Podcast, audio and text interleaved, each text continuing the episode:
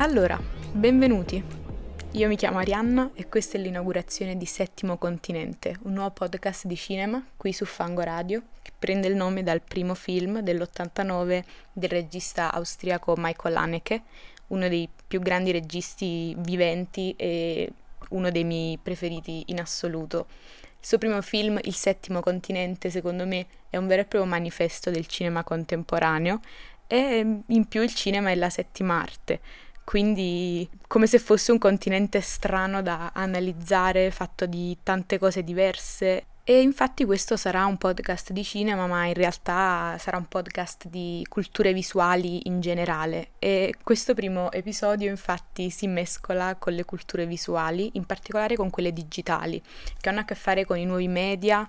eh, soprattutto perché parliamo di un film che si lega strettamente alle dinamiche dei social network, di internet e della vita online. Stiamo infatti parlando di Zola, in realtà stilizzato come chiocciola Zola, quindi at Zola, che è un film del 2020 distribuito dalla casa di distribuzione e produzione A24 o A24 come volete perché in realtà il nome è tratto proprio dalla strada Roma-Teramo, cioè dall'autostrada, quindi in realtà è corretto dirlo anche in italiano. E vi giuro che questo non diventerà un podcast che analizza solo film di A24, non voglio che diventi così e non lo sarà,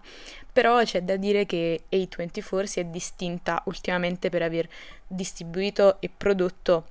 film um, di alcuni generi particolari come il folk horror, penso per esempio a The Lighthouse, uh, Midsommar, Lamb, e anche coming of age, quindi racconti di formazione d'autore come Lady Bird, Euphoria, che è una serie tv prodotta um, con HBO o Moonlight uh, premiato agli Oscar. La regista di Isola è Janitska Bravo, che è una regista che ha un bel curriculum. Ho scoperto che ha diretto un film e un corto con Michael Sera, bravissima. Riportiamo Michael Sera a recitare dopo che Jesse Eisenberg gli ha soffiato tutti i suoi possibili ruoli. E Janitska Bravo proviene infatti dal cinema indipendente, molti dei suoi film hanno avuto la premiere al Sundance, ha recitato anche nel delizioso Greener Grass, che è un film del 2019, una commedia camp surreale, molto ironica, un po' alla John Waters, che io avevo trovato molto intelligente. In più è una regista di serie tv, ha diretto un episodio di Dem, una serie tv del 2021 e soprattutto ha diretto un episodio di Atlanta, la serie tv di FX creata da Donald Glover che secondo me è una delle serie tv più belle del momento. Ora, perché proprio Zola? Perché Zola ci interessa così tanto? Ci interessa perché è un po' un simbolo, un esempio di quello che vorrei portare qui, in questo piccolo spazio su Fango Radio. No, non mi riferisco a film di A24 né a film sulla prostituzione, ma mi riferisco a film che non per forza sono perfetti, che hanno sceneggiature solidissime, a cui si darebbe istantaneamente una palma d'oro, ma film che comunque in qualche modo bucano, che portano avanti la storia del cinema, che rivoluzionano un linguaggio, che mettono in gioco degli elementi innovativi o che scatenano in ogni caso riflessioni interessanti e di solito uh, si tratta proprio di questi film imperfetti che mandano avanti il linguaggio e mai invece di altri che pur essendo molto riusciti si inseriscono già in dei box ben conosciuti, ben analizzati del linguaggio. Zola infatti non è assolutamente uno di quei film perfetti, è un film assolutamente imperfetto, il contrario, ma è un esperimento molto interessante perché è così interessante? È interessante perché l'idea per Zola, Zola, non so perché mi viene sempre da dirlo come se si trattasse dello scrittore francese, ma non lo è, è Zola, viene da una storia vera, vera tra virgolette, raccontata su internet, più precisamente su Twitter, attraverso quindi chiaramente dei tweet. Si tratta di un thread, molti di voi già sapranno cos'è, però per chi non lo sa, in sostanza è una sfilza di tweet uno dopo l'altro in risposta all'altro che permettono quindi di raccontare una storia lunga, dato che su Twitter c'è il limite di caratteri, che ora mi pare sia 280, ma non ne sono sicurissima, ma in ogni caso sono troppo pochi per raccontare una storia come quella di Zola, che infatti sarà raccontata in 148 tweet sul profilo di Isaiah Wells King, detta Zola, thread che è finito nei trend topics mondiali con l'hashtag The Story. You wanna hear a story about how me and this bitch fell out? It's kinda long, but it's full of suspense.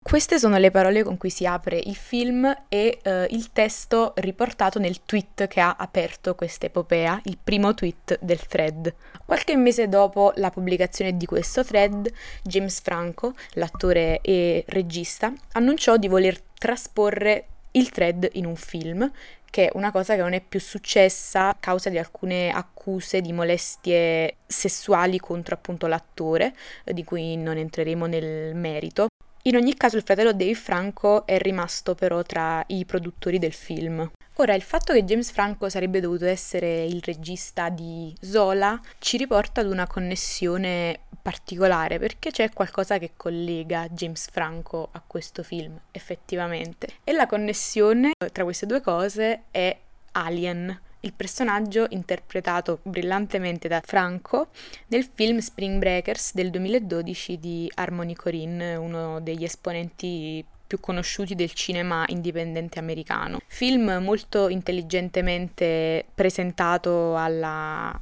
Mostra di Venezia di quell'anno, era un film molto non capito, molto particolare, che in realtà era uno dei più belli in concorso quell'anno. Diciamo che Corinne lavora sovvertendo l'immaginario del sogno americano, lavora sullo squallore, sui personaggi che sono un po' dei freaks, dei personaggi ai margini. In Spring Breakers faceva un lavoro di inserire star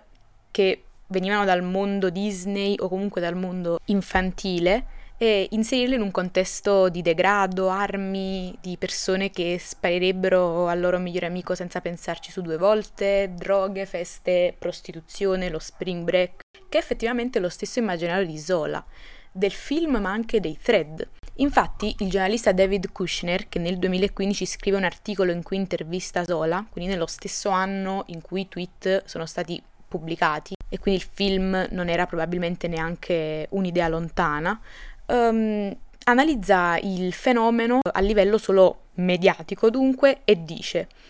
la storia di Zola è un miscuglio tra Spring Breakers e Pulp Fiction, ma raccontata da Nicki Minaj, che secondo me è un esempio perfetto, è una descrizione veramente che calza a pennello. Su Zola è stato detto un po' di tutto, che è un film sessista,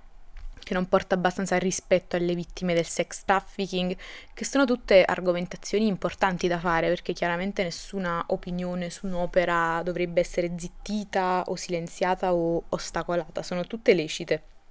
Però quello che mi sembra è che nessuno sembra aver analizzato questo film dal suo lato più interessante e secondo me anche più rilevante, ovvero quello del discorso metanarrativo sullo storytelling nell'era digitale perché Zola propone un tipo di narrazione interessante. E adesso entriamo nei dettagli e vedremo il perché. Zola definisce un po' i criteri di uno spazio che è quello di internet, che è uno spazio oramai autonomo, non è più possibile pensare che sia una cosa distaccata dalla realtà, una cosa altra,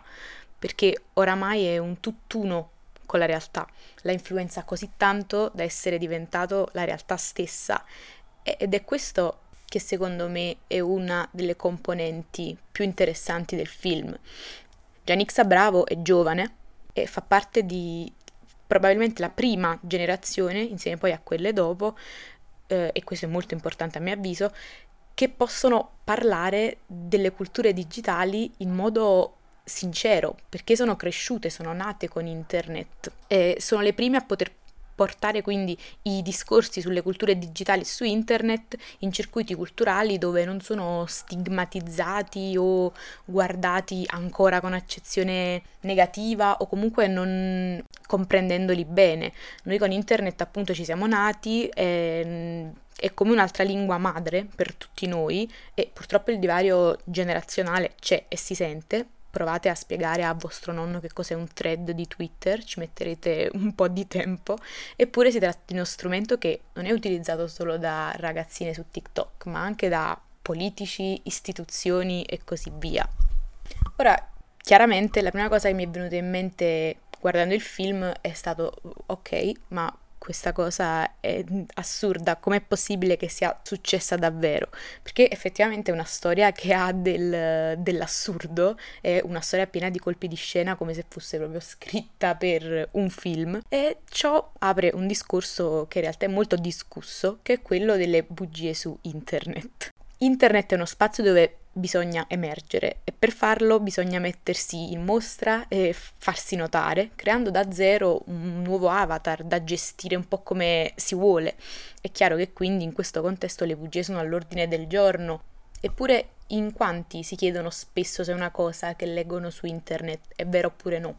A parte i titoli clickbait o i titoli di giornale che non hanno niente a che fare con quello di cui parla poi l'articolo. Parlo anche di tutte quelle storie strappalacrime, eh, assurde, spesso ricondivise dai nostri genitori oppure da adolescenti un po' ingenui il geniale youtuber canadese Curtis Conner le racchiude in dei format, eh, in dei video che si chiamano The Internet's Most eh, Absurd Lies o The Internet's Most Obvious Lies, che scherzano un po' appunto con questa attitudine di internet di credere a qualsiasi cosa che si legge o si vede sul web. Quelle bugie sono tutti esempi che ci fanno capire che su internet un po' tutto ci sembra vero, ma perché un po' tutto ci sembra distaccato, come se ci fosse una barriera tra noi e quello che leggiamo o vediamo. Quindi è come se fossimo incapaci di fare un check e capire se le notizie sono vere o, false. Spesso non ci interessa neanche saperlo. Il discorso sulla realtà e la finzione sulla rete è quello che rende la narrazione di Zola molto caotica. Chiaramente lo storytelling digitale tramite thread ha tutt'altre regole, come abbiamo visto, che nel film vengono tradotte quindi poi in un racconto forsennato. Il ritmo di Zola è veloce e confusionario proprio come quello eh, di quella lunga serie di tweet mandati online uno dopo l'altro senza troppa attenzione ai dettagli, ai typos, alle abbreviazioni e così via. E questa è una delle cose che più si nota guardando Zola e quindi diventa impossibile slegare il film dalla sua matrice iniziale, originale, ovvero appunto il thread da cui è tratto. Un'altra cosa che per esempio evidenzia questo legame con il mondo di internet del film è il fatto che pur trattandosi di un racconto di una vicenda passata, perché noi ogni tanto sentiamo i tweet della voce onnisciente di Zola che parla, quindi noi sappiamo che la vicenda si è già conclusa, Nonostante ciò, ci sembra quasi di poter decidere insieme alla protagonista la prossima mossa, perché la storia ci è data in modo quasi istantaneo, in un modo interattivo, immediato, che ci permette di rispondere e quindi ci restituisce l'impressione di un film interattivo come Bandersnatch, no? il film mm, episodio di Black Mirror di Charlie Brooker. Ciò che è interessante è quindi quello che abbiamo notato fino ad adesso, cioè che le componenti di questo film che appartengono allo storytelling digitale qui rimangono uguali, rimangono intatte nonostante la trasposizione dei tweet in film. Altro elemento importante, ad un certo punto della storia, nella vita reale, Jessica, nel film chiamata Stephanie, che è la coprotagonista nonché la vera troublemaker della storia reale di Zola, si è fatta avanti raccontando la sua versione constatando che la maggior parte delle cose raccontate da Zola erano in realtà state travisate, dicendo che lei in realtà non si era mai prostituita come invece la storia di Zola riportava, che anzi era stata proprio Zola a convincere tutti a partire per quel viaggio folle verso Tampa in Florida. E la cosa interessante è che la stessa Zola ha ammesso di aver gonfiato parti della storia per intrattenere di più i suoi followers. Come biasimarla. Nonostante la versione di questa Jessica sia un po' strana, perché sembra piena di risentimento, parla di una presunta gelosia di Sola nei suoi confronti, di cui non sappiamo la veridicità, in ogni caso le cose sono state messe in discussione e non sappiamo più qual è la verità. E nel film questa cosa c'è, c'è effettivamente questa digressione dal racconto principale in cui ci viene mostrata la versione di Stephanie, Jessica, che arriva ma viene subito conclusa come se infine fosse stato solo un vano tentativo di nascondere la verità della protagonista che abbiamo già dato come vera. Noi infatti dimentichiamo subito la versione di Stephanie Jessica perché non vogliamo vederla. È stata cancelled, è stata eliminata, nessuno le ha creduto, probabilmente, e hanno invece tutti continuato a credere a Zola. Noi abbiamo continuato a credere alla storia originale a cui ci siamo affezionati. Certo, la rivelazione di una possibile bugia ci attira, cattura la nostra attenzione, ma per quanto tempo? Questo, ad esempio, è un altro atteggiamento che proviene dalle dinamiche online, perché l'informazione pura, essenziale, sconvolgente, quella che ci incuriosisce, è come se in qualche modo ci fulminasse, è come se soddisfasse quell'immediata curiosità da voyeur e che ci fa però poi passare subito alla storia dopo. Quel marchio però, quella notizia flash che si imprime nel nostro cervello così com'è, è difficile poi, proprio per queste sue caratteristiche, da smuovere. Spesso ci capita di sapere dopo un po' che la notizia che avevamo letto o visto sul web non era vera o era stata travisata in modo eh, eclatante, eppure la notizia originale è quella che ci rimane, con tutta la sua finzione, perché è quel suo modo di arrivare a noi che l'ha fatta imprimere nel nostro cervello in quel modo. E come ho già detto, probabilmente non ci interessa poi neanche così tanto scoprire la verità. Per me quindi Zola è un film da vedere perché pone delle riflessioni importanti sulle culture digitali e soprattutto su come queste si stiano mescolando al cinema, Così come il postmoderno nel cinema ha fatto con il videogioco o il video musicale, adesso è il turno di internet di entrare nel linguaggio cinematografico. È un film non perfettamente riuscito? Forse sì. È il caso dunque di dire il Fred era meglio del film, nostalgicamente, al posto di il libro era meglio del film? Secondo me sì, anche perché sembra che A24 voglia continuare a trarre ispirazione uh, da tweet per i loro film, perché solo qualche giorno fa è apparso sul loro account Twitter un tweet in cui scrivono We're looking for some tweets to turn into movies, quindi stiamo cercando dei tweet da trasformare in film. Quindi attenzione a quello che deciderete di twittare da oggi in poi, vero o falso che sia, perché potreste vederlo al cinema molto presto. Era tutto per questo incontro di Settimo Continente. Vi do appuntamento al prossimo incontro qui su Fango Radio. A presto! Mua!